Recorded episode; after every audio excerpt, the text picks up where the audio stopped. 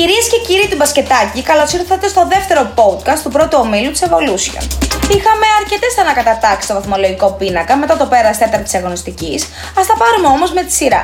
Στις 17 του Νοέμβρη, οι ουραγοί του ομίλου Μύρμιδον υποδέχτηκαν τα πρωτοπόρα τσουβάλια σε ένα μάτς με ανδιαμφισβήτητο φαβορή, εάν αναλογιστούμε τη μέχρι τώρα πορεία των δύο ομάδων.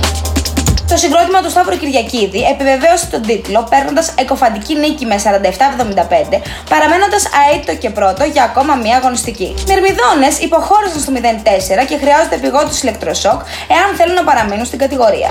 Την επομένη του Νοέμβρη είχαμε τις αναμετρήσεις ανάμεσα σε Bulldog Λοβέλια Νέγκρα και Raptors Νίκα. Τα σκυλιά δάγκωσαν τα πρόβατα στο κλειστό του Σπάρτακου και σε συνδυασμό με την ήττα της Νίκαν πήδηξαν από την τέταρτη στην τρίτη θέση, έχοντας πλέον ρεκόρ 3-1. Λοβέλια συνέχισε το αρνητικό σερί της, παραμένοντας στην πρώτη τελευταία θέση, με τον Γρηγορόπουλο να αναρωτιέται αν χρειάζονται ξεμάτιασμα ή ευχέλαιο. Μερικά χιλιόμετρα μακριά, το Τωρόντο κέρδισε επίσης μια θέση προς τα πάνω μετά την νίκη του απέναντι στην Νίκαν με 54-44.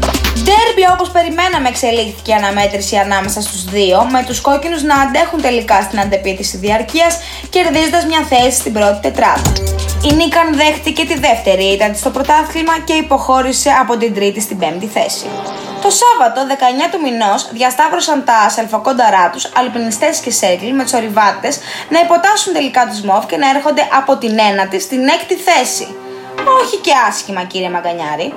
Η Circle παρέμεινε σταθερά δέκατη και ετοιμάζει το επόμενο event, μπάστε ξεχάσουμε ότι πάει από το κακό στο χειρότερο. Η αγωνιστική ολοκληρώθηκε την Κυριακή 20 του μηνός με τις μονομαχίες ανάμεσα σε Νίκο Team Γέρακα Hawks και Young Bowlers Λεοντάριο.